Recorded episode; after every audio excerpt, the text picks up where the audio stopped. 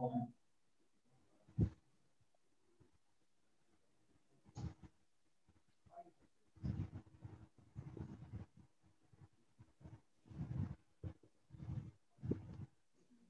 الرحمن الرحيم. الحمد لله رب العالمين. والصلاة والسلام على سيدنا محمد أشرف الأنبياء والمرسلين وعلى آله وصحبه أجمعين. اللهم أخرجنا من ظلمات الوهم وأكرمنا بنور الفهم وافتح علينا بمعرفة العلم وحسن على وانشر علينا من خزائن رحمتك يا أرحم الراحمين. اللهم افتح علينا فتوح العارفين بهمتك وانشر علينا رحمتك. bi hikmatika wa anshur alaina rahmatak. وذكرنا ما نسينا يا ذا الجلال والإكرام وذكرنا ما نسينا يا ذا الجلال والإكرام وذكرنا ما نسينا يا ذا الجلال والإكرام وصلى الله على خير خلقه ونور عرشه ومظهر لطفه سيدنا ونبينا وحبيبنا وشفينا محمد صلى الله عليه وسلم والحمد لله رب العالمين Apa khabar Encik Rosli? Alhamdulillah Ustaz. Terima kasih. kita sambung kuliah hadis kita iaitu pada muka surat 1061 bab 109 iaitu adab minum sunnah bernafas tiga kali di luar bijana makruh bernafas di dalam bijana sunnah mengelilingkan bijana ke arah kanan setelah orang yang memulainya jadi sebelum kita mulakan kita punya sambungan kuliah. Nah, bagaimana yang sudah kita dengar tadi, iaitu berita duka dari salah seorang daripada ahli kita, iaitu neneknya telah meninggal dunia. Amir ya. Kita sama-sama bacakan Al-Fatihah kepada arwah. Mudah-mudahan Allah Ta'ala mengampuni segala dosa-dosanya dan menempatkannya di kalangan orang-orang saleh. Al-Fatihah.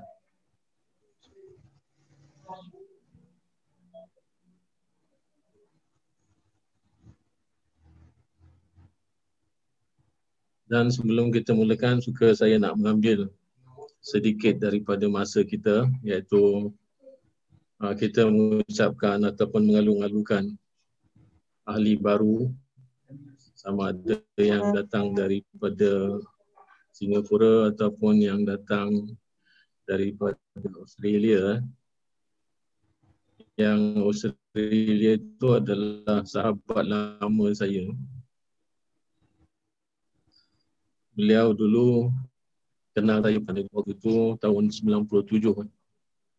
Ha, 97 saya hantar anak saya pergi belajar di Australia. Kemudian tu waktu itu bulan Ramadan saya ingat lagi dan bulan tu adalah bulan Februari. Kan kita lama-lama puasa nanti kan kita turun-turun sampai kita sama dengan hari raya Cina, sama dengan Christmas kan.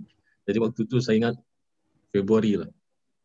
Lebih kurang. Jadi waktu tu saya seorang, saya tak kenal siapa-siapa ada kat sana. Kemudian tu anak yang nak belajar pun belum ada kontak lagi. Jadi saya sampai sana saya duduk hotel lah. Kemudian tu hari tu hari Jumaat cari masjid. Yang paling dekat tu lah dekat Auburn. Masjid Auburn tu adalah masjid orang Turki. Jadi saya kata tak apalah, saya pergi je lah. Saya pergi, uh, apa tu, call taxi, tanya sana, tanya sini. Akhirnya saya jumpa masjid tu. Kemudian tu masuk semua, khutbah semua dalam masjid Turki lah. Kita pun tak faham lah. Tapi lepas daripada sembahyang tu, saya minta doa kepada Allah, Ya Allah, datangkanlah pertolongan siapa yang orang-orang di sini yang saya harapkan tu masa masuk tu saya ada jumpa orang-orang Melayu tapi semua orang Turki tak ada orang Melayu pun. Jadi lepas keluar daripada masjid tu saya cari kasut saya. Tengah pakai kasut tu ada orang tepuk belakang saya. Tepuk belakang saya ni lah kawan saya yang baru masuk sebagai ahli ni. Dia kenalkan diri dia. Lepas tu kita berkenalan. Cakap punya cakap bual punya bual terus datang rumah dia. Sampai jadi kawan dah lebih daripada 20 tahun saya rasa dan anak saya pun dah belajar dan kerja pun sekarang ni. Tapi kita masih kontak lagi lah. Kemudian tu dia pindah Perth, saya pun pergi rumah dia, tengok rumah dia. Jadi itulah kenangan saya dengan dia. Dan dia adalah orang yang selalu invite saya pujuk saya supaya berhijrah ke Australia, Sydney lah khususnya. Dia kata kerja kat sana lah. Maksud dia tu saya ditugaskan untuk mengendalikan sebuah masjid daripada masjid tu baru ura-ura nak dibuat sampai sekarang dah jadi dah masjid tu. Jadi sampai sekarang pun dia masih nak pujuk saya suruh datang sana. Dia kata tak payah lagi nak buat apa-apa, duduk sana, mengajar, susun kurikulum untuk anak-anak sekolah, lepas tu jaga masjid, makmurkan masjid itu saja. Jadi apabila tanya dengan semua murid-murid kat sini, murid-murid kat sini kata, Ustaz nak pergi mana? Ustaz punya hal, kita tak larang. Tapi time mengajar, mesti balik. Ha, itu cakap apa tu maksud dia tu? Cakap macam tak bagi saya keluar kan? Macam tu. Ha, tapi tak apa, dia sekarang sudah ada dalam dalam kita punya group insyaallah nanti setiap kita tapi time Australia sekarang sudah 12 malam eh. dia 3 jam different dia dah 12 malam dia kalau masuk zoom ni pun maknanya pukul 12 malam kat sana sampai pukul 1 lah nah, kalau macam kelas ada mula awal sikit barangkali agaknya cepat sikit lah jadi walau macam mana pun kita alu-alukan kedatangan dia iaitu kedatangan Larry Sinwan namun sebenarnya dia bukan Larry nama sebenar dia adalah Marwazi. Dia orang Melayu, dia orang Singapura. Uh, senang cakap dia orang Boyan lah. Walau macam mana pun bahasa Boyan dia masih ingat lagi dia lah over dia tu masih ada lah. Masih pekat lagi dia. Saya boleh bercakap Boyan lagi. Uh, jadi kalau saya pergi Australia, sama ada dia di Perth ke ataupun di Sydney, saya selalu kat rumah dia lah walaupun dah berapa kali saya ke sana eh. Saya ingat tiga kali sudah. Dah tiga kali lebih kurang itulah. Ha, jadi selalu dia yang bawa saya lah ke mana-mana. Di, di sini mak dia ada, bapak dia ada tapi dah meninggal. Kalau tak silap mak dia dah meninggal. Bapak dia pun dah meninggal. Jadi adik-beradik dia di sini. Kadang-kadang dia datang sini, dia cari saya dekat masjid makam. Ha, duduk cari. Kadang-kadang saya jemput dia datang rumah makan apa semualah. Ha, jadi itulah macam mana kalau misal kata yang apa yang saya kata ada orang apa jemput saya ke Australia, ha, dia lah orang dia. Nanti kalau dia ada kesempatan, kalau dia sempat masuk Zoom, boleh tengok. boleh berkenalan dengan dia. Offer tu masih buka sampai sekarang. Eh. Masih harapkan saya. Jadi kalau dah boleh Zoom ni, kata saya tak payahlah. tak payahlah nak pergi sana. Zoom pun boleh lah. Daripada sini orang sana pun boleh boleh akses kita punya sistem, boleh dengar kan. Jadi kita ucapkan selamat datang kepada Larry Sinwan dan juga sahabat baru kita iaitu Encik Rosli Muhammad lah. Encik Rosli Muhammad daripada Singapura. Duduk mana? Saya dekat je Ustaz. Blok 911. Oh, ini jiran kampung lah. jiran ni. Sebab, sebab tu tengok muka macam pernah nampak. Oh, pernah je. Pernah. Pernah bersuara uh. lah. Berapa kali. Itulah tak kenal maka tak cinta eh.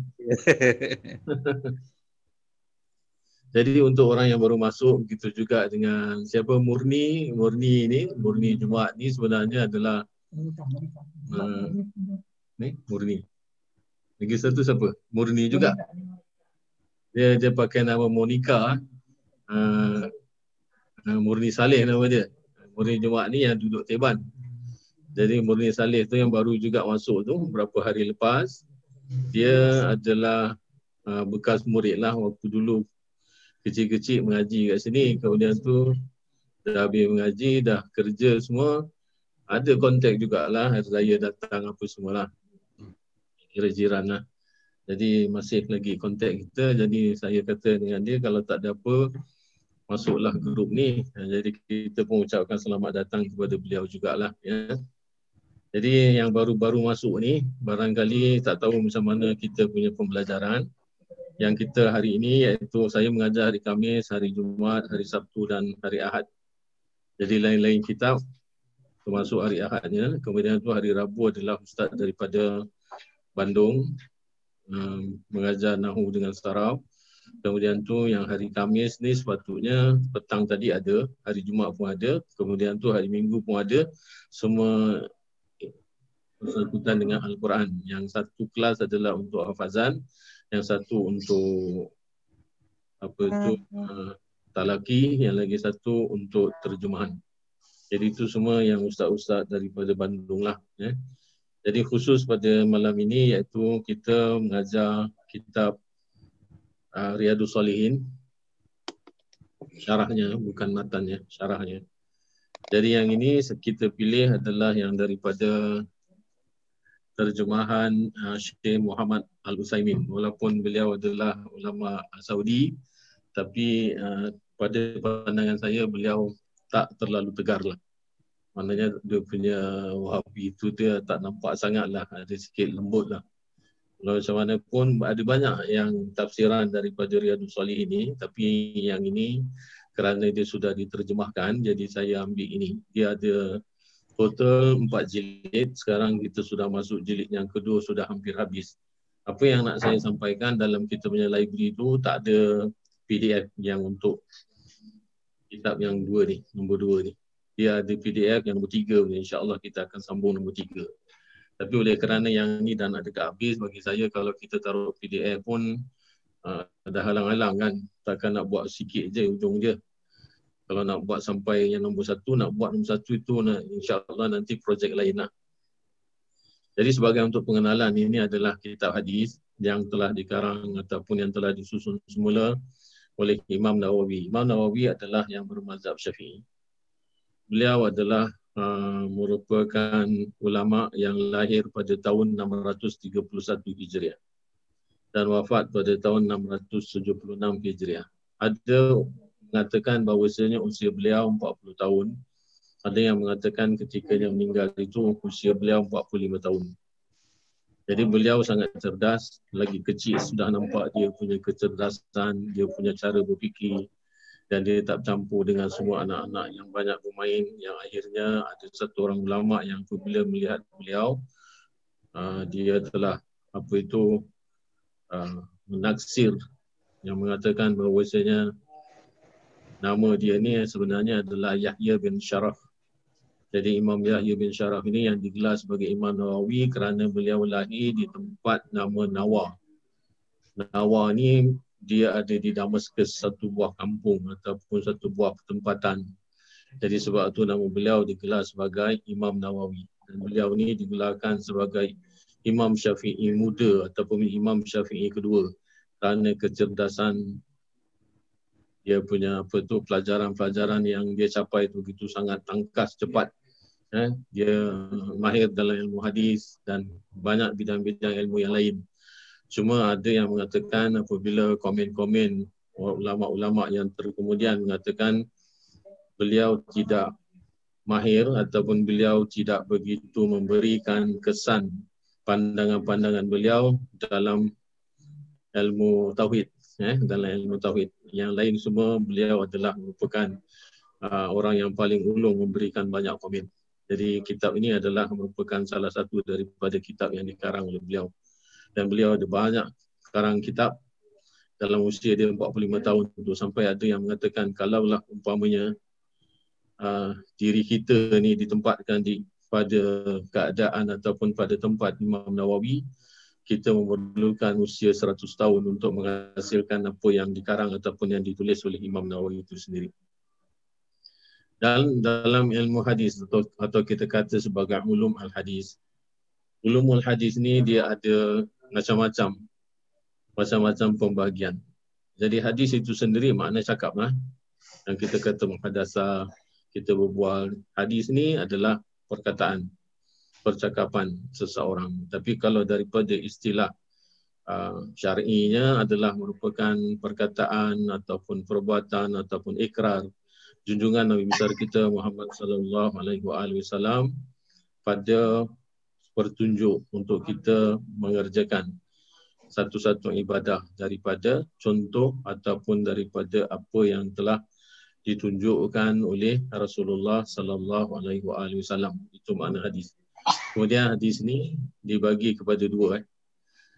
Ha, satu yang kita kata sebagai cabang dia riwayah yang lagi satu dirayah. Kalau riwayah ni adalah yang bersangkutan dengan sanad dan matan. Macam mana kalau kita baca uh, satu-satu hadis, dia mesti mula dengan An Sipolan bin Sipolan. An Anas umpamanya kalau dalam contoh muka surat 1061 ni an Anas radhiyallahu anhu. Jadi Anas radhiyallahu anhu itu adalah merupakan perawi.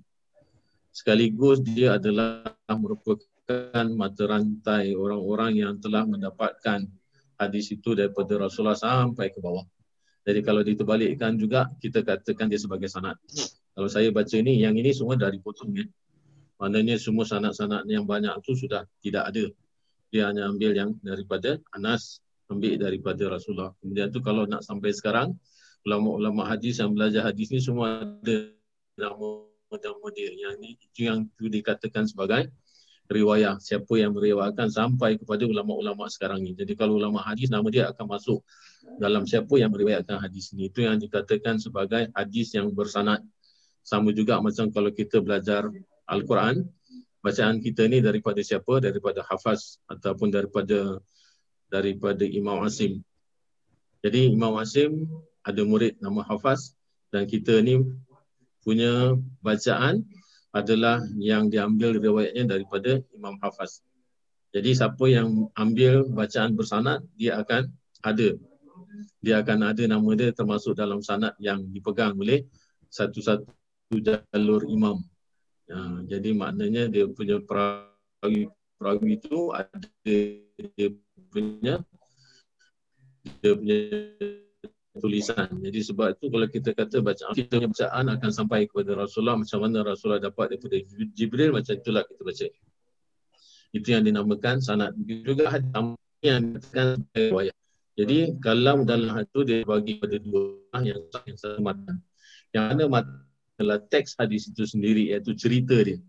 Kalau dalam hadis ni kita kata uh, kana yatanaffasu fi syarabi salasan. Yang ini yang dikatakan sebagai matan. Jadi matan adalah merupakan cerita yang dibawa oleh perawi iaitu merujukkan perbuatan itu adalah datang daripada Rasulullah sallallahu alaihi wasallam. Ini yang dikatakan sanad dan matan. Kemudian tu bahagian yang kedua nama dirayah.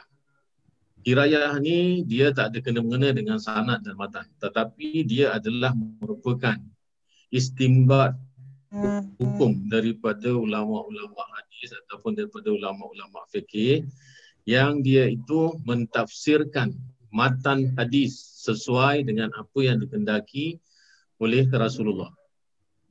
Ha, dan kalau begitu maknanya yang faham tentang ketika apa yang dikerjakan oleh Rasulullah adalah para sahabat kerana para sahabat yang pun yang hidup Rasulullah. Rasulullah ini akan turunkan. Waktu aku nampak Rasulullah buat macam ni ceritakan kepada sahabat lain. Sahabat lain pula ceritakan kepada sahabat-sahabat zaman sahabat tu masuk zaman tabi'in. Jadi tabi'in pun dapat hadis ni dari sahabat Uh, kalau kita dengar uh, satu keterangan yang mengatakan Rasulullah melarang penulisan hadis pada masa hayat beliau uh, dan hadis tu tak ditulis sama sekali dan kemudian tu berlalu masa sampai kepada Imam Bukhari iaitu Imam Bukhari ni uh, dia wafat pada tahun 256 Hijriah. Jadi lebih kurang 200 tahun kemudian tu baru hadis ini dikumpulkan. Akan terdapat banyak apa tu uh, pertanyaan-pertanyaan ataupun banyak dapat keraguan-raguan daripada umat. Macam gitu sudah lama. Dia punya masa 200 lebih tahun baru nak dikumpulkan hadis barangkali tidak akan terkumpul secara sempurna. Ha, yang ini kita kena balik kepada sejarah. Ha, sebab itu sejarah itu penting. Sejarah sudah membuktikan bahawa sebelum dikumpulkan oleh Imam Bukhari sendiri semua para sahabat pun sudah hafal apa yang dibuat, apa yang disebut, apa yang dibacakan oleh Rasulullah. Sebab itu dulu penulisan-penulisan Quran memang ada, sudah ada. Nabi tak kasih tulis hadis kerana Nabi takut campur dengan Quran kerana waktu itu Quran masih berpecah-pecah. Iaitu tak disatukan, tak dikumpulkan. Larangannya kerana sebab tak nak bercampur. Tapi sudah ada sahabat-sahabat yang secara peribadi menulis hadis-hadis itu dalam dan mereka sendiri. Yang ada dalam akal mereka sendiri, dalam fikiran mereka sendiri. Nah, jadi dirayah ni adalah satu ilmu. Mengupas matan ataupun dia itu mentafsirkan matan. Bagaimana sama juga kalau kita kata tafsir Al-Quran, dalam hadis dia tak katakan tafsir hadis. Tapi nama yang sebenarnya ilmu itu adalah dirayah. Dirayah ni adalah ulama-ulama fikih dia apabila dia mengkaji hadis dia dapat banyak hadis cakap macam tu cakap macam ni dia adalah macam satu orang pakar dia akan ambil semua dalil-dalil daripada hadis dan dia akan menyesuaikan daripada penjelasan-penjelasan matan itu yang dia akan buat satu keputusan dan inilah yang sesuai untuk dijadikan sebagai satu ibadah. Ha, itu sebab itu kita kata kadang-kadang empat-empat imam mazhab tu semua beza-beza pandangan dia kan. Sebab pahaman dia tentang ilmu dirayah ni beza-beza lain-lain. Ha, jadi ada dalam sejarah ada enam imam hadis yang sangat popular. Iaitu ada enam yang sebab tu dikatakan kitab sitah. Kitab hadis yang enam ni yang selalu dijadikan rujukan oleh para ulama kemudian daripada mereka dan mereka ini hidup di dalam zaman ataupun di dalam masa uh, 200 tahun selepas daripada uh, zaman sahabat eh selepas daripada zaman Rasulullah sendirilah. Sebagaimana Imam Bukhari itu sendiri dia meninggal pada tahun 296 Hijriah. Imam Muslim 261 Hijriah itu dekat-dekat. Berapa tahun saja 6 57 58 59 60 61 5 tahun kemudian tu Imam Muslim pun meninggal jadi mereka itu hidup hampir satu zaman. Imam Imam Bukhari nama sebenar dia adalah Muhammad bin Ismail dan makamnya ada di Bukhara. Dan siapa-siapa punya kesempatan pergi ke sana, makamnya sudah dibikin cantik, oh sangat agung makam tu. Dengan dia punya bangunan yang sangat tinggi. Saya sudah sampai dan sudah dapat pun masuk ke tempat makam itu yang original kerana yang atas tu bukan makam dia yang sebenar, makam tu replika aja. Jadi kalau orang tak tahu, orang akan ziarah yang atas. Tapi sebenarnya dia di bawah. Dia turun tangga lagi. Nah, jadi kena minta dengan imam masjid tu. Kalau imam masjid tu suka nak melayan kita, dia bukakanlah masa kunci pada dia. Dan waktu tu, waktu saya pergi tu musim sejuk, salji turun. Eh, ada banyaklah dua, empat, lima orang lain yang sempat juga masuk ziarah tu. Uh, sangat menarik. Tempat tu ada sebelahnya pun dah dibuat masjid. Cantik lah. Tak macam dulu keadaannya sangat menduga ceritakan sampai ada yang cerita tentang makam Imam Bukhari ni uh, nak dia beli ataupun nak dia ambil teritori itu, diambil area itu oleh Presiden Mahathir eh, oleh Perdana Menteri Mahathir ada pula yang mengatakan oleh Presiden Soekarno. Jadi ada dua version cerita iaitu negara Indonesia dan negara Malaysia nak ambil ataupun nak beli tanah di mana tempat pemakaman Imam Bukhari itu nak dibangunkan. Tapi sekarang mereka sendiri yang buat iaitu kalau kita pergi Uzbek ataupun kita turun di sana airport kemudian tu naik kapal terbang lagi sampai Bukhara ha? daripada Tashkent ada ada servis kapal terbang kira domestik lah ha, jadi sampai Bukhara ya? itu tempat yang sangat menarik lah kalau siapa-siapa punya kesempatan hmm, baiklah untuk ziarah mudah-mudahan mendapat keberkatan daripada ilmu hadis Imam Bukhari ini. Kemudian tu Imam Muslim, nama sebenar beliau adalah Muslim bin Hajjaj. Digelar sebagai Imam Muslim dan wafat pada tahun 261 Hijrah, Imam Ibn Majah. Nama sebenar beliau adalah Muhammad bin Yazid yang meninggal pada tahun 273 Hijrah iaitu sama dekat-dekat eh, semua meninggalnya. Dan Imam Abu Daud iaitu Sulaiman bin As'as. Sulaiman bin As'as ini pun meninggal dalam lebih kurang 275 Hijriah.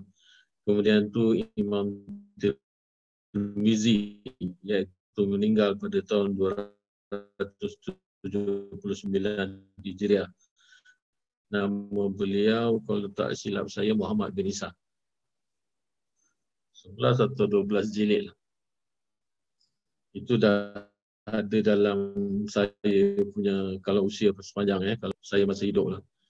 Kalau habis ni syarah daripada Riyadus Salihin ni kita ambil hadis Imam Tirmizi itu sangat bagus itu.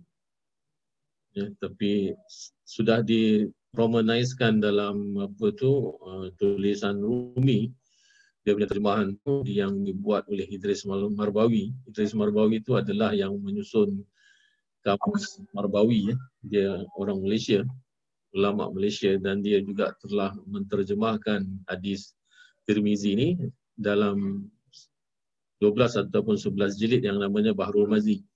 Uh, di situ ada banyak semua apa hadis-hadis, kemudian tu ada banyak dia punya chapter-chapter yang sangat menarik lah. Sangat bagus untuk kita pelajari ataupun untuk kita baca. Dan kemudian tu yang akhir Imam Nasai iaitu nama beliau adalah uh, Ahmad bin Shu'aib. Ahmad bin Shu'aib kalau tak silap saya lah. Dan beliau ni meninggal pada tahun 303 Hijriah. Dan sebelum itu, sebelum zaman mereka ni, imam-imam hadis ni. Imam-imam mujtahid eh, kita kata imam-imam mazhab yang sekarang kita faham macam itulah.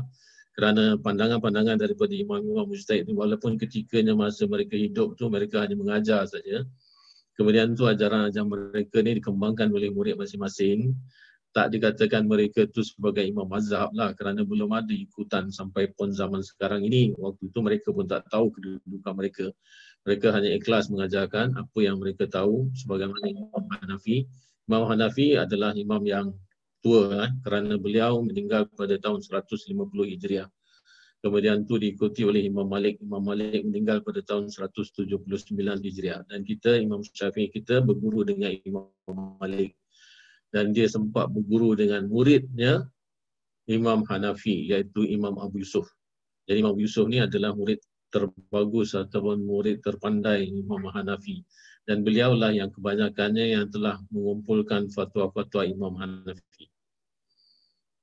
Eh, kemudian tu Imam Malik ni guru kepada Imam Syafi'i dan Imam Malik sudah ada kitab hadis sendiri sebelum lagi zaman Bukhari.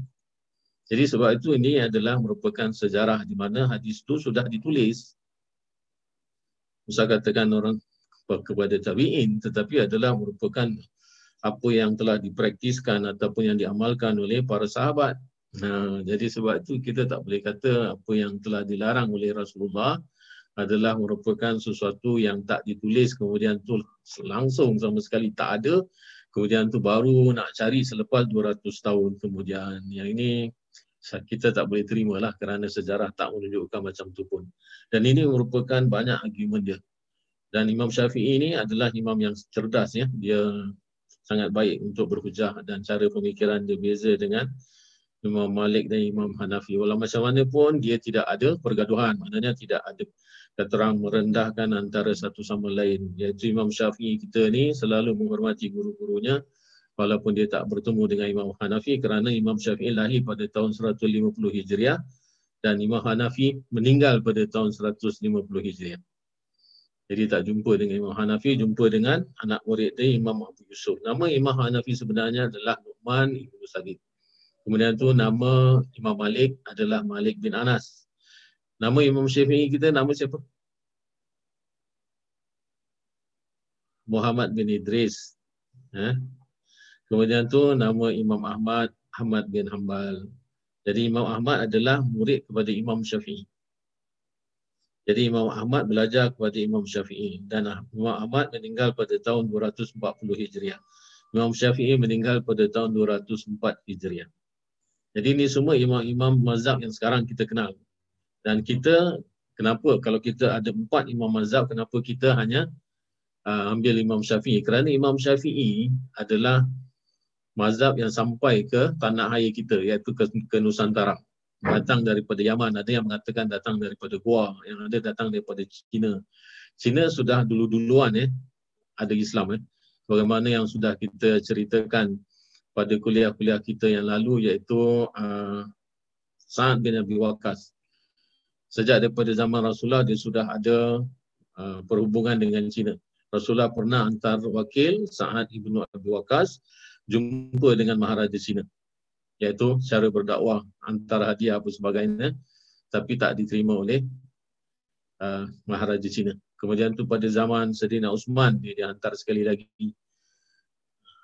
dan ada yang mengatakan saat bin Abi Waqas meninggal di uh, Guangzhou ataupun dulu namanya Canton. Sebab itu di Canton itu sendiri ada banyak orang-orang Islam sampaikan ada yang mengatakan Wong Fei Hong pun adalah Islam. Ah, wallahu alam betul tak betul kerana saya pernah baca satu buku yang mana dalam buku tu mengatakan Ong Feng adalah Islam. Nama Feng tu adalah daripada Faizal. Makna Feng tu dalam bahasa Cina kalau ditranslatekan kepada Arabik nama Faizal. Kemudian tu nama Hong dia tu adalah singkatan ataupun translation daripada nama Husin. Jadi nama dia sebenarnya Faizal Husin. Betul tak betul? Wallahu alam. Kerana tak ada orang komen buku tu, tak ada orang hujahkan. Jadi buku tu semua adalah buku yang berbentuk sejarah eh. ada tarikh dia kemudian tu bila dia lahir, bila dia meninggal, kemudian tu dia terlibat dengan pemerintahan, kemudian tu ada berlaku penjajahan daripada pihak barat. Uh, semua ada cerita tu. Jadi macam mana pun China sudah memang bertapak dengan Islam bertapak di China sudah sangat lama. Jadi memang mazhab ni apabila dia mengembangkan ajaran dia iaitu imam daripada Yaman iaitu kita imam-imam daripada Hadramaut sampai ke Aceh sampai Aceh itu digelarkan seram di Mekah kemudian tu mereka mengislamkan kita dan cara ibadah kita semua adalah Syafi'i. Yang datang daripada gua kebanyakannya adalah uh, mazhab Hanafi. Imam Malik sendiri adalah mazhab di mana dia tinggal iaitu dia tinggal di Madinah. Hmm. Jadi ini semua adalah merupakan apa yang kita faham tentang uh, hadis. Iaitu imam-imam ni sudah ada. Macam Imam Ahmad dia ada kumpulan hadis yang dinamakan Musnad Ahmad. Jadi Musnad tu adalah jenis hadis. Jadi kalau hadis ni, hadis-hadis ni kalau di kalau di apa tu uh, dipandang daripada uh, jumlah perawi berapa banyak perawi yang yang meriwayatkan satu-satu hadis dia kita akan bahagikan kepada dua bahagian iaitu hadis mutawatir ataupun hadis masyhur. Jadi hadis mutawatir ni adalah hadis yang paling banyak diriwayatkan oleh para sahabat sampai bilangannya melebihi daripada 70 orang, terkadang sampai mencapai 100 orang. Jadi hadis ini tak boleh diragukan kerana mutawatir itu maknanya daripada satu mulut ke satu mulut dan hadis ini popular. Ya, jadi sebab itu ada yang dikatakan ini daripada jumlah perawi dan kalau selepas daripada hadis mutawatir, hadis masyur iaitu perawinya kurang sedikit daripada uh, hadis mutawatir. Dan kalau kalau dipandang daripada tingkat keaslian satu-satu hadis itu, dia terbagi kepada pertama sahih. Sahih ini artinya sanatnya itu bersambung sampai kepada Rasulullah. Tak kira berapa banyak orang yang meriwayatkannya sampai hadis itu pada tangan kita sekarang ini. Kalau umpamanya ulama ada ulama hadis orang yang belajar hadis kan, dia ambil satu jurusan iaitu belajar hadis, dia kena hafal tu semua. Jadi termasuk yang dia hafal tu adalah sanat-sanatnya sekali eh, bukan hanya matan hadis. Sebab tu orang yang belajar hadis ni memang genius. Kalau otak dia sangat bagus, memori dia sangat baik. Ha, jadi jarang-jarang orang yang nak ambil ulum al-hadis ni walaupun dia nampak macam simple tetapi dia banyak banyak kena ingat lah. Jadi kalau misal kata dia tu di ditinjau daripada segi ketingkatan keaslian dia, kita akan kata dia terbagi kepada sahih, hadis sahih iaitu sanadnya bersambung dan perawinya semua adalah adil ya. Perawinya fikah iaitu perawinya adalah orang-orang yang bagus akhlaknya. Kemudian tu hafalan mereka sempurna. Maknanya mereka punya hafalan tu 100% tak ada lupa-lupa lah. Kemudian tu hadis Hasan, bawah sikit tingkatan dia daripada hadis Sahih. Kemudian tu ada hadis Naif. Hadis Naif ni sanad dia tak sambung. Kemudian tu hafalan daripada perawi tu kurang baik. Itu kalau ditinjau daripada segi tingkat segi tingkat keaslian dia. Kemudian tu kalau kita tinjau daripada segi sanad dia. Sama ada sanad dia putus ke tak putus ke, ini yang ada banyak dia punya nama-nama hadis. Uh, kepala pun bingung kalau nak fahamkan iaitu kategori pertama daripada kalau ditinjau daripada bilangan ataupun keautentikan sanatnya adalah musnad. Musnad ini adalah hadis di mana yang paling jelas sanatnya. Maknanya sanatnya tak putus daripada kita sampai kepada Rasulullah SAW dan semua hafalan-hafalan daripada perawi-perawi itu semua mantap-mantap belaka. Jadi ini di, di, dikaji daripada segi sanat. Kemudian tu bawah dia iaitu hadis mursal. Hadis mursal ni adalah daripada tabi'in. Tabi'in yang tak jumpa Rasulullah. Tapi dia dengar hadis tu. tapi dia tak tahu daripada sahabat yang mana. Jadi dia meriwayatkan mana yang meriwayatkan hadis mursal adalah daripada tabi'in. Tapi tabi'in ni dia tak kenal siapa yang telah uh, sahabat mana yang dengar daripada Rasulullah. Sebab tu ini dinamakan sebagai hadis mursal. Kemudian tu hadis mauquf. Hadis mauquf ni adalah ada sebahagian pendapat mengatakan dia adalah perkataan sahabat. Tapi sahabat merujukkan ini adalah daripada Rasulullah ataupun sahabat mengatakan ini yang sudah Rasulullah uh, buat. Jadi dia tu seolah-olah macam memindahkan perkataan ataupun perbuatan Rasulullah. Sebab tu dia dinamakan sebagai mauquf. Dia hanya terhenti kepada sahabat saja. Kemudian tu mungkotek. Mungkotek ini adalah putus dia punya sanad.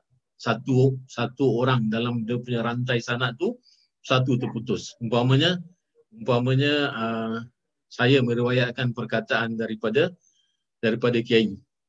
Kemudian tu anak saya meriwayatkan daripada saya. Apabila ditulis saya punya nama digugurkan.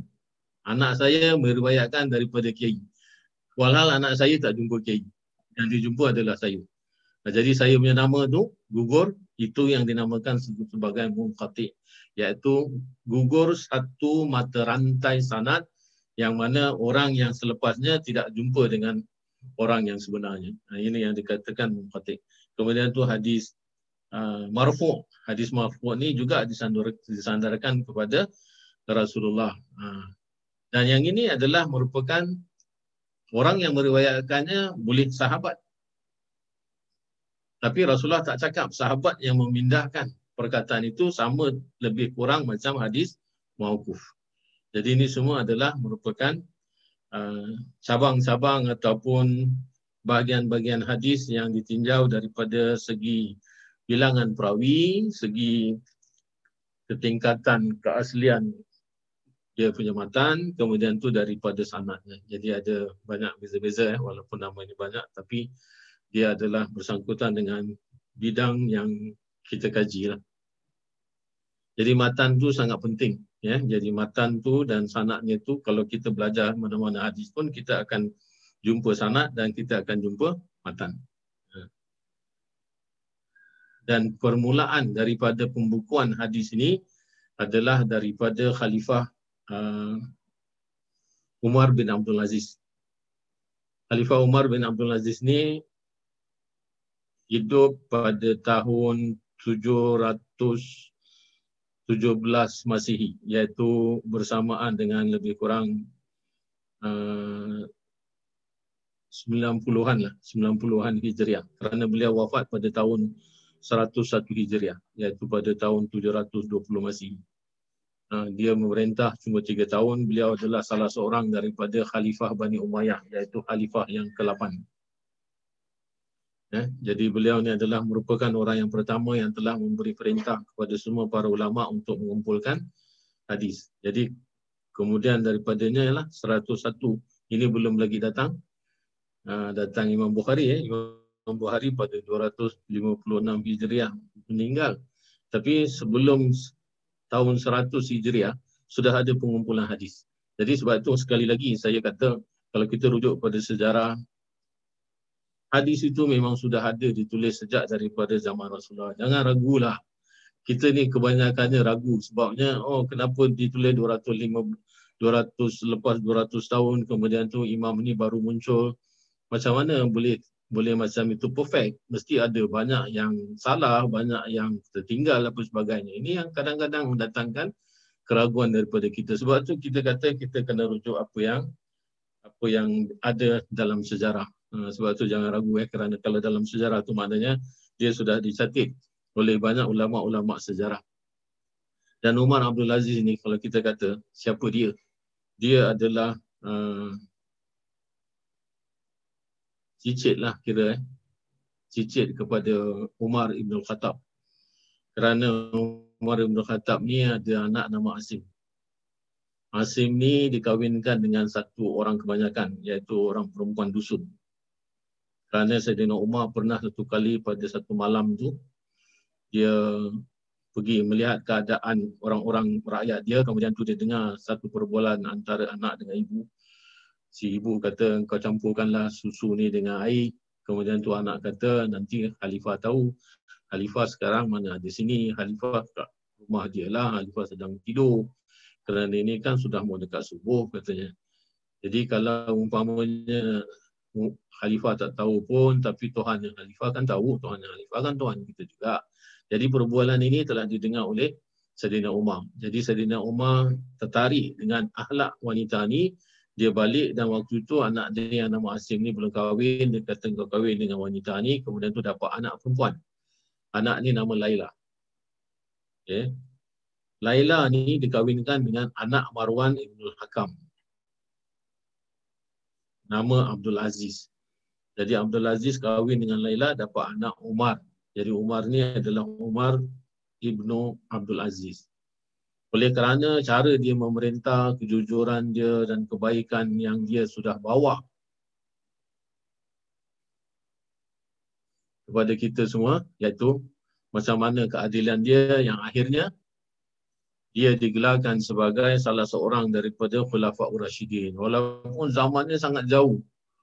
Kerana kita tahu Khulafaur Rashidin hanya ada empat saja. Tapi oleh kerana dia punya cara pemerintahan tu yang sangat bijaksana dan dia mengembalikan sebagaimana zaman Rasulullah dan sahabat iaitu Khulafaur Rashidin punya zaman dia sukses. Ha, tapi hanya cuma tiga tahun saja dia memerintah, kemudian tu dia diracun oleh oleh sebahagian daripada uh, oleh sebahagian daripada apa tu kuncu-kuncu ataupun keluarga besar Bani Umayyah. Kerana keluarga besar Bani Umayyah tak suka tindakan-tindakan yang dikerjakan ataupun yang dibuat sebagai satu perubahan pemerintah daripada Umar bin Abdul Aziz yang akhirnya orang racun dia dan dia mati. Sampai sekarang pun orang tak tahu di mana letak makam dia. Orang tahu di mana tapi tak tahu apa jadi. Sama ada iaitu dia di antara uh, perjalanan daripada Damaskus nak ke, pergi ke Madinah. Daripada masa perjalanan itulah dia meninggal kerana sudah sangat tenat dia punya bisa racun tu yang dia rasakan. Jadi saya rasa sampai situ saja eh, kita punya opening ataupun kita punya pengenalan semula walaupun ini sudah pernah kita ceritakan pada dulu masa buku satu sebelum kita memulakan pengajian hadis ni kalau siapa-siapa yang masih ingat. Tapi sekarang saya ulang kerana ada banyak apa tu uh, member-member ataupun ahli-ahli baru yang baru nak kenal kitab ni jadi saya buka kitab ni. Jadi kita sambung kepada hadis yang ke-642 iaitu An Anas radhiyallahu an. Dan Anas radhiyallahu an pun sudah kita jelaskan eh latar belakang beliau. Sebab tu siapa yang jadi perawi adalah penting. Sebab itu apabila kita mengajar hadis, siapa-siapalah kalau selepas daripada saya salah seorang daripada murid-murid yang belajar ni ataupun daripada teman-teman kita ni nak menyambung kerja saya ataupun nak menyambung apa yang sudah kita kerjakan sebagaimana dulu kita dapat daripada guru kita, kita pun akan menyampaikan juga. Jadi kita harapkan ada orang yang akan menyambung kerja-kerja baik inilah. Jangan sampai nanti saya mati semua duduk diam saja. Ya, jadi sebab itu yang paling bagus tu banyak dicatat apa yang disampaikan oleh guru sebagaimana dulu saya pun buat macam tu. Jadi kalau kita kata Anas bin Malik ni terbalik nama dia, Malik bin Anas adalah imam mazhab tapi Anas bin Malik adalah sahabat daripada Rasulullah SAW dan beliau ni telah didoakan oleh Rasulullah dengan doa yang bagus iaitu dengan doa dia itu umur panjang, dapat zuriat dan harta yang banyak. Kerana beliau ni adalah ibu anak kepada Ummu Sulaim. Dan Ummu Sulaim ni yang telah menyerahkan anak ini kepada Rasulullah waktu umur dia 10 tahun untuk dia jadi pembantu kepada Rasulullah. Ha, dan beliau ni wafat pada usia yang lanjut sebagaimana doa Rasulullah iaitu 107 tahun umur dia baru dia meninggal dan dia telah meninggalkan ratusan anak cucu. Itu pun adalah merupakan apa yang telah didoakan oleh Rasulullah kepada beliau. Ha. Jadi inilah yang dikatakan sebagai sahabat-sahabat junjungan Rasulullah sallallahu alaihi wasallam. Jadi beliau adalah uh, anak kepada Ummu Sulaim yang bapaknya nama Malik Malik bin Nadir tapi bapak dia tidak Islam. Bapak dia apabila mak dia Ummu Sulaim. Ummu Sulaim ni nama gelaran. Nama sebenarnya adalah Umaisah binti Milhan. Jadi Rumaisah ataupun Rumaisah. anak daripada Milhan dia adalah merupakan wanita yang sangat baik akhlaknya dan sangat kuat, sangat teguh.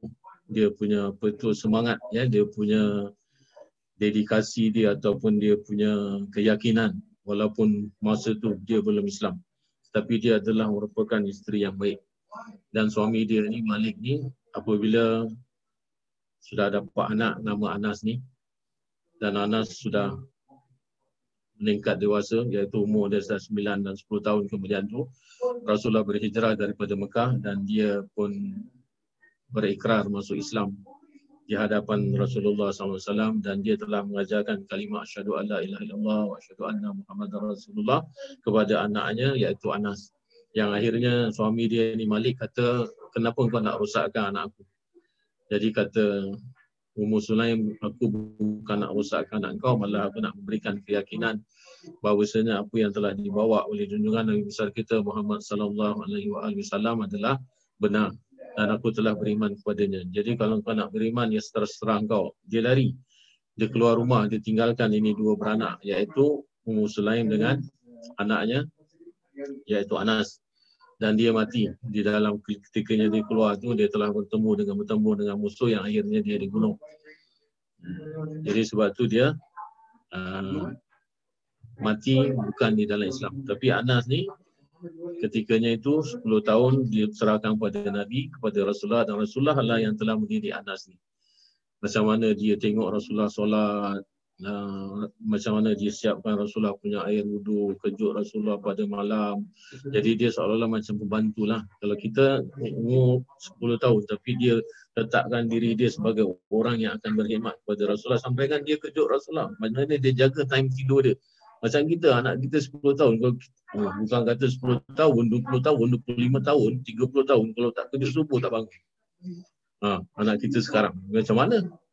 Tapi dia kerana ibunya adalah merupakan orang amanah kata dengan anak dia engkau pelihara ataupun engkau berkhidmat kepada Rasulullah dan dia adalah merupakan banyak manfaat dia dapat daripada Rasulullah dia dia sembahyang ikut Rasulullah Rasulullah punya cara sembahyang malam semua dia dia pelajari iaitu dia pegang yang akhirnya apabila orang nak bertanya tentang ilmu semua orang jumpa kepada Anas dan 10 tahun juga dia berkhidmat dengan Nabi yang umur 20 lebih tahun baru Rasulullah bebaskan dia iaitu dia pergi menyampaikan ajaran-ajaran apa yang telah dipelajari daripada Rasulullah. Ha, dan ibu dia Ummu Sulaim kemudian tu dapat anak dia dapat suami baru. Ha, jadi dia kata sebelah selepas daripada Malik meninggal Ummu Sulaim kata aku tak akan nak kahwin selama Anas belum mengizinkan jadi dia nak tengok anak dia punya izin. Kalau anak dia berkenan dengan suami itu, dia akan kahwin. Kalau tidak, dia tak akan kahwin. Jadi satu orang nama dia Abu Talha. Abu Talha ni orang kaya. Dia ada kebun. Kebunnya besar. Memang dia banyak duit lah. Orang ternama dalam kalangan orang-orang Arab Quraisy. Jadi dia datang minang kepada Muslim. Muslim tak nak tolak. Dia kata tak mungkin aku terima kau punya pinangan, kau masih kafir.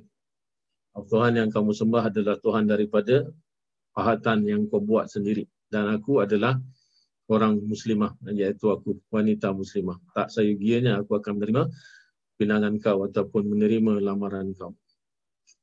Sedihlah Abu Talha. Dia, kerana dia tengok Muslim ni memang perempuan yang sangat bagus lah. Ahlaknya baik, tanggungjawabnya, amanahnya. Walaupun dia tu ditinggalkan suami atas sebab suami tak nak masuk Islam. Kemudian tu tak apa, dia kata kalau kau tak nak terima pinangan aku tak apa. Kemudian tu dia balik, kemudian tu dia datang, dia bawa banyak hadiah. Banyak hadiah kerana dia orang kaya, dia kata ini semua adalah untuk kamu. Jadi kata Muslim, dia kata apa yang kau bawa ni memang susah nak tolak. Tapi aku tetap dengan pendirian aku bahawasanya aku ini adalah muslimah dan kau kafir. Lagi sekali, walaupun macam mana hadiah yang banyak-banyak tu yang dibawa, dia tolak. Jadi kata Abu Talha, sebenarnya kau nak apa? Aku tak nak ini semua, aku tak nak harta kau. Walaupun aku kata, ini adalah sesuatu yang payah untuk ditolak. Kerana harta, kekayaan, siapa yang tak nak kaya tetapi keimanan tu lebih besar.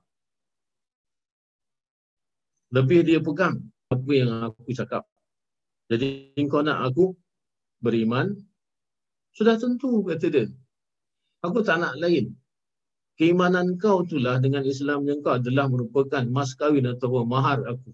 Sudah cukup bagi aku jadi apabila dia tengok pada Anas Anas pun suka dengan Abu Talha ni dan Abu Talha pun reda untuk dia masuk Islam.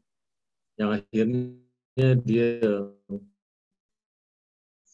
punya keislaman yang baik. Dan lepas daripada Anas ni dia ada dapat banyak adik-beradik tiri lah. Ya? Adik-beradik lain bapak satu mak.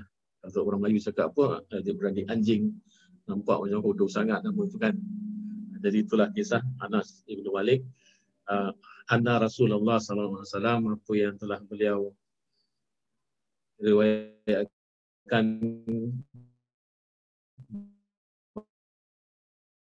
bahawasanya Rasulullah SAW iaitu Rasulullah itu bernafas hingga tiga kali iaitu Rasulullah kalau minum pada satu gelas dia tak kata orang minum ambil gelas tu ataupun ambil botol air dalam botol ataupun air dalam gelas tu satu kali teguk guru guru guru guru habis satu gelas taruh kat tepi. Tidak yang Rasulullah ajarkan sebagai adab orang minum adalah minum kemudian tu letak satu kali teguk. Jadi kalau dalam gelas tu tiga kali lah dia buat. Maknanya tiga kali tu dia berhenti minum, letak gelas, berhenti lagi minum, letak lagi. Jadi tiga kali lah. Tak kata orang dia terus habiskan dia punya minuman tu dengan satu kali teguk sama ada dia minum daripada geribah ataupun minum daripada daripada gelas. Jadi kalau gelas tu sudah tentulah kecil walau macam macam walau macam mana pun dia buat iaitu tiga kali minum senapas senapas senapas macam itu. Tapi kalau geribah tu Rasulullah tak pernah letakkan apa tu geribah dia walaupun ada hadis yang mengatakan Rasulullah pernah meletakkan bibir dia tu dekat dengan mulut geribah tu yang ada satu sahabat tu dia dipotong bekas daripada bibir Nabi dan dia simpan sebagai uh, dia nak bertawasul kepada benda tu kan. Itu ada ada cerita tu. Tapi orang macam mana pun adab kita kalau kita nak daripada botol yang mana botol tu orang lain pun akan guna ataupun orang geribah tu orang lain akan pakai yang paling baik adalah jangan meletakkannya pada mulut tapi tidak merapatkan sebahagian daripada anggota kita kepada botol ataupun kepada geribah itu itu yang adab yang yang betul lah. Jadi dari Anas radhiyallahu an translation dalam bahasa Melayu dia iaitu jika minum bernafas hingga tiga kali. Bernafas ni bukan bernafas dalam bijana ataupun bernafas dalam bekas air itu tidak. Tapi dia sudah minum, letak kemudian tu nafas, bernafas, kemudian tu minum lagi, letak lagi. Ha, jadi dia bernafas tu maknanya bernafas bukan dia tiupkan pada pada bekas tu, pada bekas air ataupun pada gelas ataupun pada bijana apa saja. Jadi itulah cara daripada apa yang dijelaskan oleh Anas ini. Sudah tentu Anas paling yang paling mengetahui macam mana cara Nabi minum kerana dia yang menyiapkan ataupun mensediakan apa keperluan Nabi. Malah ketika Nabi nak keluar, dia ambilkan slipper, kemudian tu Nabi berjalan, Nabi berjalan depan, dia jalan belakang. Kemudian tu kalau Nabi berhenti pada satu tempat, dia ambil selipernya, dia selitkan pada ketiak dia, dia jaga. Ha, jadi sebab tu apa semua perbuatan Rasulullah, macam mana cara Rasulullah minum, cara Rasulullah makan, semua dia pelajari. Ha, sampai usia dia umur 20 lebih tahun ini adalah menunjukkan sesuatu yang kalau kita kata dia adalah anak-anak yang banyak mendapat manfaat daripada Rasulullah. Jadi kalau kita nak minum pun macam tu juga dan ada yang mengatakan dalam hadis-hadis lain iaitu kita minum dengan cara duduk lah bukan cara berdiri. Ah, walaupun ada hadis yang mengatakan pernah Rasulullah minum berdiri. Eh, pernah Rasulullah minum berdiri itu hadis. InsyaAllah nanti kita akan go through hadis tu kalau tak silap saya lah. Kerana matan ni saya dah belajar habis sebenarnya yang matan ni matan daripada Riyadus Salih ini dah habis. Sekarang pun saya tengah baca dia punya syarah syarah Riyadus Salihin dalam kitab yang berbahasa Arab dengan guru kita. Tapi uh, daripada daripada pengarang lain lah, daripada penulis lain. Yang itu pun ada empat jilid juga. Jadi kadang-kadang bila baca sana saya masukkan dalam dalam waktu mengajar ni kerana kita dapat daripada kitab tu kitab beza dengan kitab ni. Uh, jadi kitab tu adalah daripada pengarang lain jadi saya masukkan. Jadi ada yang mengatakan bahawasanya Rasulullah minum pun ada kalanya Rasulullah berdiri. Kerana kita minum air zam-zam, kita pun disunatkan berdiri. Rasulullah tak duduk minum air zam-zam, tapi Rasulullah berdiri minum air zam-zam. Jadi sebab itu ada yang mengatakan larangan itu merupakan larangan keras, tak boleh minum berdiri. Kerana kalau kita minum berdiri, nanti air jatuh pada kita punya kita punya apa tu stomach kita kita punya perut tu macam air terjun jatuh. Itu sangat pressure dia kuat jadi akan merosakkan dinding-dinding uh, perut dinding-dinding apa tu khusus tu wallahu alam.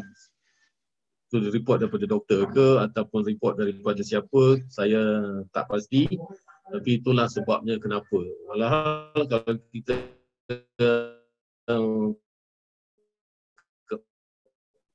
kaji hadis balik ada Rasulullah minum dengan berdiri. Ya. Allah kita akan sampai situlah. Kemudian tu hadis yang ke-643. Wah ni Bani Abbas. Ini daripada uh, Sayyidina. Okay. Kalau kita tengok sanat, eh, sanat tu adalah merupakan uh, sahabat Rasulullah. Sejak daripada kecil dia belajar, dia tengok apa yang Rasulullah buat. Maknanya apa yang diriwayatkan tu memang betul-betul dengan mata kepala dia dia nampak. Tak mungkin dia tak mungkin dia bohong. Ha, dan apa yang dibuat tu, apa yang dia nampak, Rasulullah punya perbuatan pun isteri-isteri dia pun nampak. Walaupun tak semua isteri dia nampak yang serupa kerana Rasulullah tu ada banyak isteri. Kadang-kadang tidur rumah isteri ni, isteri ni ha, nampak apa yang Nabi buat macam gitu. Kemudian tu pergi rumah isteri lain, isteri lain pula nampak cara Rasulullah buat beza sikit daripada isteri yang terdahulu. Jadi sebab itu kita tengok ada isteri-isteri Nabi dia merewakkan macam-macam lain-lain. Walaupun perkara itu dibuat oleh Rasulullah sendiri. Ha, jadi sebab itu kadang-kadang ada banyak option yang kita boleh ikut. Kadang-kadang Rasulullah minum berdiri, kadang-kadang Rasulullah minum duduk, kadang-kadang Rasulullah minum uh, tiga kali, kemudian tu uh, ada macam-macam lagi. Dan itu semua adalah hadis-hadis yang telah dikumpulkan. Itu semua kerja ulama-ulama hadis lah. Ha, jadi kita balik kepada sanat tadi. Tengok sanat dia tengok orang yang merawikan saja sudah tidak meragukan. Siapa nak kata Abdullah bin Abbas orang tak bagus? Dalam sejarah tak pernah dikatakan bahawasanya Abdullah bin Abbas adalah orang tak baik. Ha, malah dia adalah merupakan sepupu Rasulullah. Daripada pihak ibu. Ha, dan daripada eh, daripada pihak ayah iaitu bapaknya Abdullah iaitu Sayyidina Abbas dengan bapa Nabi Abdullah Abbas dengan Abdullah adik-beradik. Nabi anak Abdullah. Kemudian tu Abdullah ni adalah anak Abbas. Nah, jadi Nabi punya status dengan Abdullah bin Ibn Abbas punya status adalah sepupu sama dengan Sayyidina Ali. Jadi Ali, Nabi, Abdullah semua adalah sepupu daripada bapa mereka yang anak kepada Abdul Muttalib. Jadi Abu Talib bapa Sayyidina Ali adik-beradik dengan Abbas, Abbas, Abbas adik-beradik dengan Abdullah. Jadi semua adalah merupakan anak-anak Abdul Muttalib. Jadi semua keluarga. Itu daripada sebelah ayah dia. Kemudian tu daripada sebelah ibu dia, dia adalah uh, daripada sebelah ibu dia, dia sepupu dengan Khalid bin Walid. Ha, kerana sebelah mak dia tu, mak kepada Abdullah bin Abbas ni namanya Lubabah. Lubabah ibnu binti Haris. Kemudian tu dia ada adik nama Maimunah binti Haris. Maimunah ni isteri kepada Rasulullah sallallahu alaihi wasallam. Ha, tengok macam mana dekat dia kan. Ha, jadi Rasulullah kahwin dengan ipar kepada Abbas. Adik ipar Abbas dikahwini ataupun dinikahi oleh Nabi. Jadi daripada pihak ibu pun kena, daripada pihak ayah pun kena. Ha, jadi dia punya kedudukan Abdullah bin Abbas ni keluarga dekat dengan Rasulullah.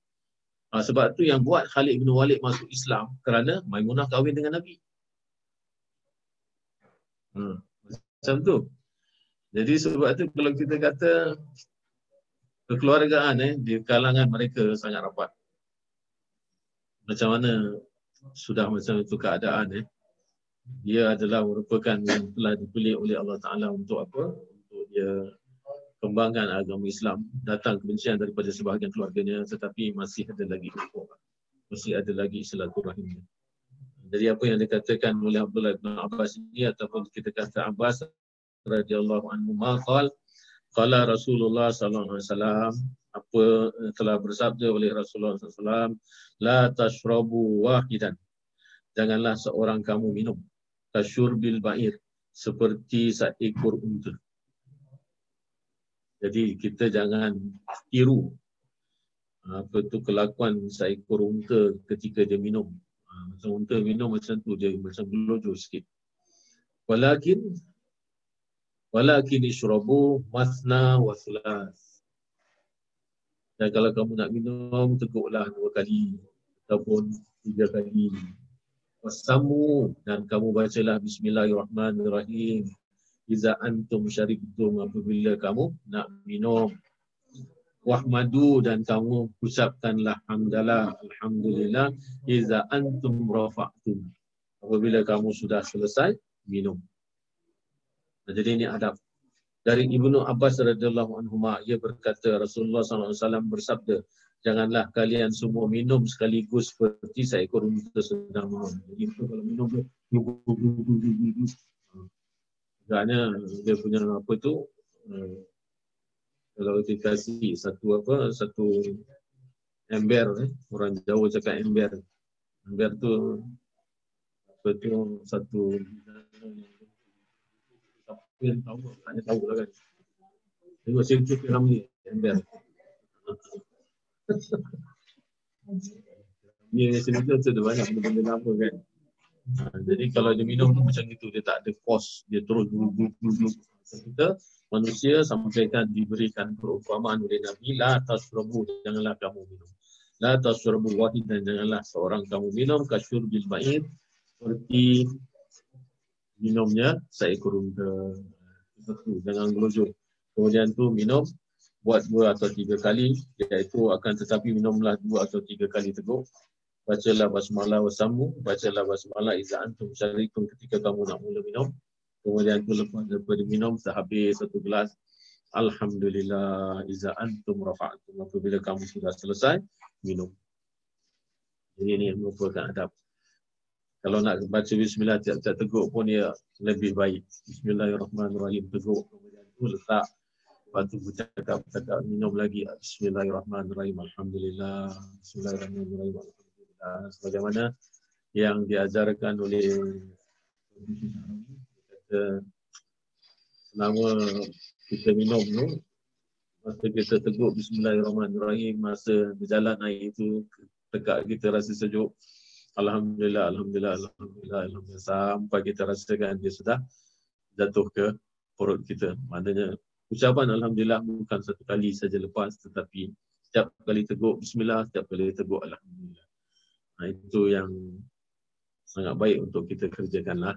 Kita habis di sini saja iaitu dua hadis ini. InsyaAllah kita akan sambung pada hadis yang ke-644.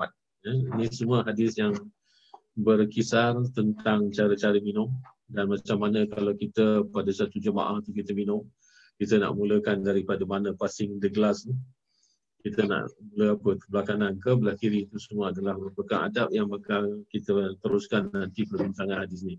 Jadi sebelum kita tutup ini ada satu permintaan. Kenapa jatuh?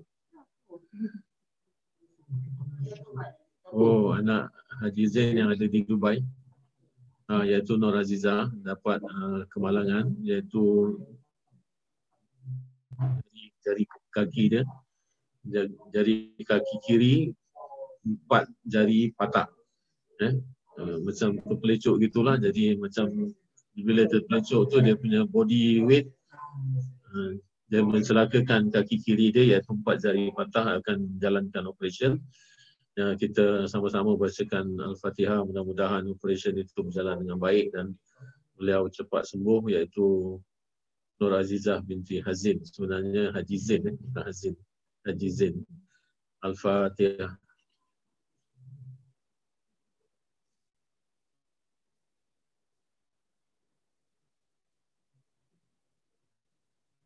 اللهم صل على سيدنا محمد صلاة تنجينا بها من الأهوال والآفات. وتقبل لنا بها من جميع الحاجات وتطهرنا بها من جميع السيئات وترفعنا بها إنك على الصراط. وتبلغنا بها أصلا من الخيرات في الحياة وبعد الممات. وعلى آله وصحبه وسلم تسليما كثيرا برحمتك يا أرحم الراحمين سبحان ربك رب العزة عما يصفون وسلام على المرسلين والحمد لله رب العالمين Semua tak pergi tengok ini ke bunga api. Kita kat sini ada tau. Kita kat sini ada dekat dekat, dekat Jurong ni, Jurong West ni. Ha, tak apalah budak-budak suka tengok kita kita Tidur lagi bagus Ustaz.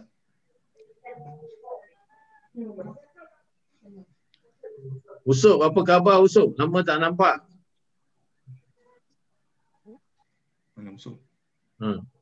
Supari Kamil. Mana musuh? Dia tak Supari bin Khan. Oh.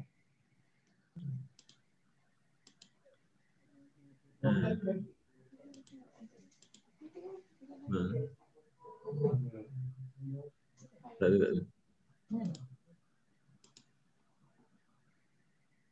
Okey, kita berhenti sini saja ya.